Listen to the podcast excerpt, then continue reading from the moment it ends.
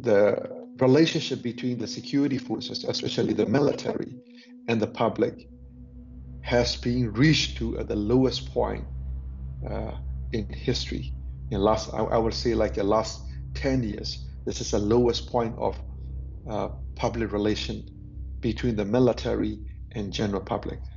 For example, like now the general public said, okay, if you're police or the military, uh, we don't even want to sell you goods. So, so like uh, you can't go shopped at some places if you're military or the police member of the police.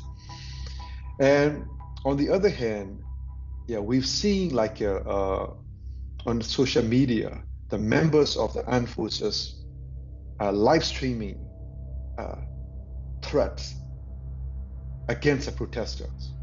Like they are branding, uh, brandishing like their weapons, and they are using very harsh words and uh, the language, very violent language, and threatening the protester, that showing their hatred toward the protesters. So that kind of polarization I have never seen.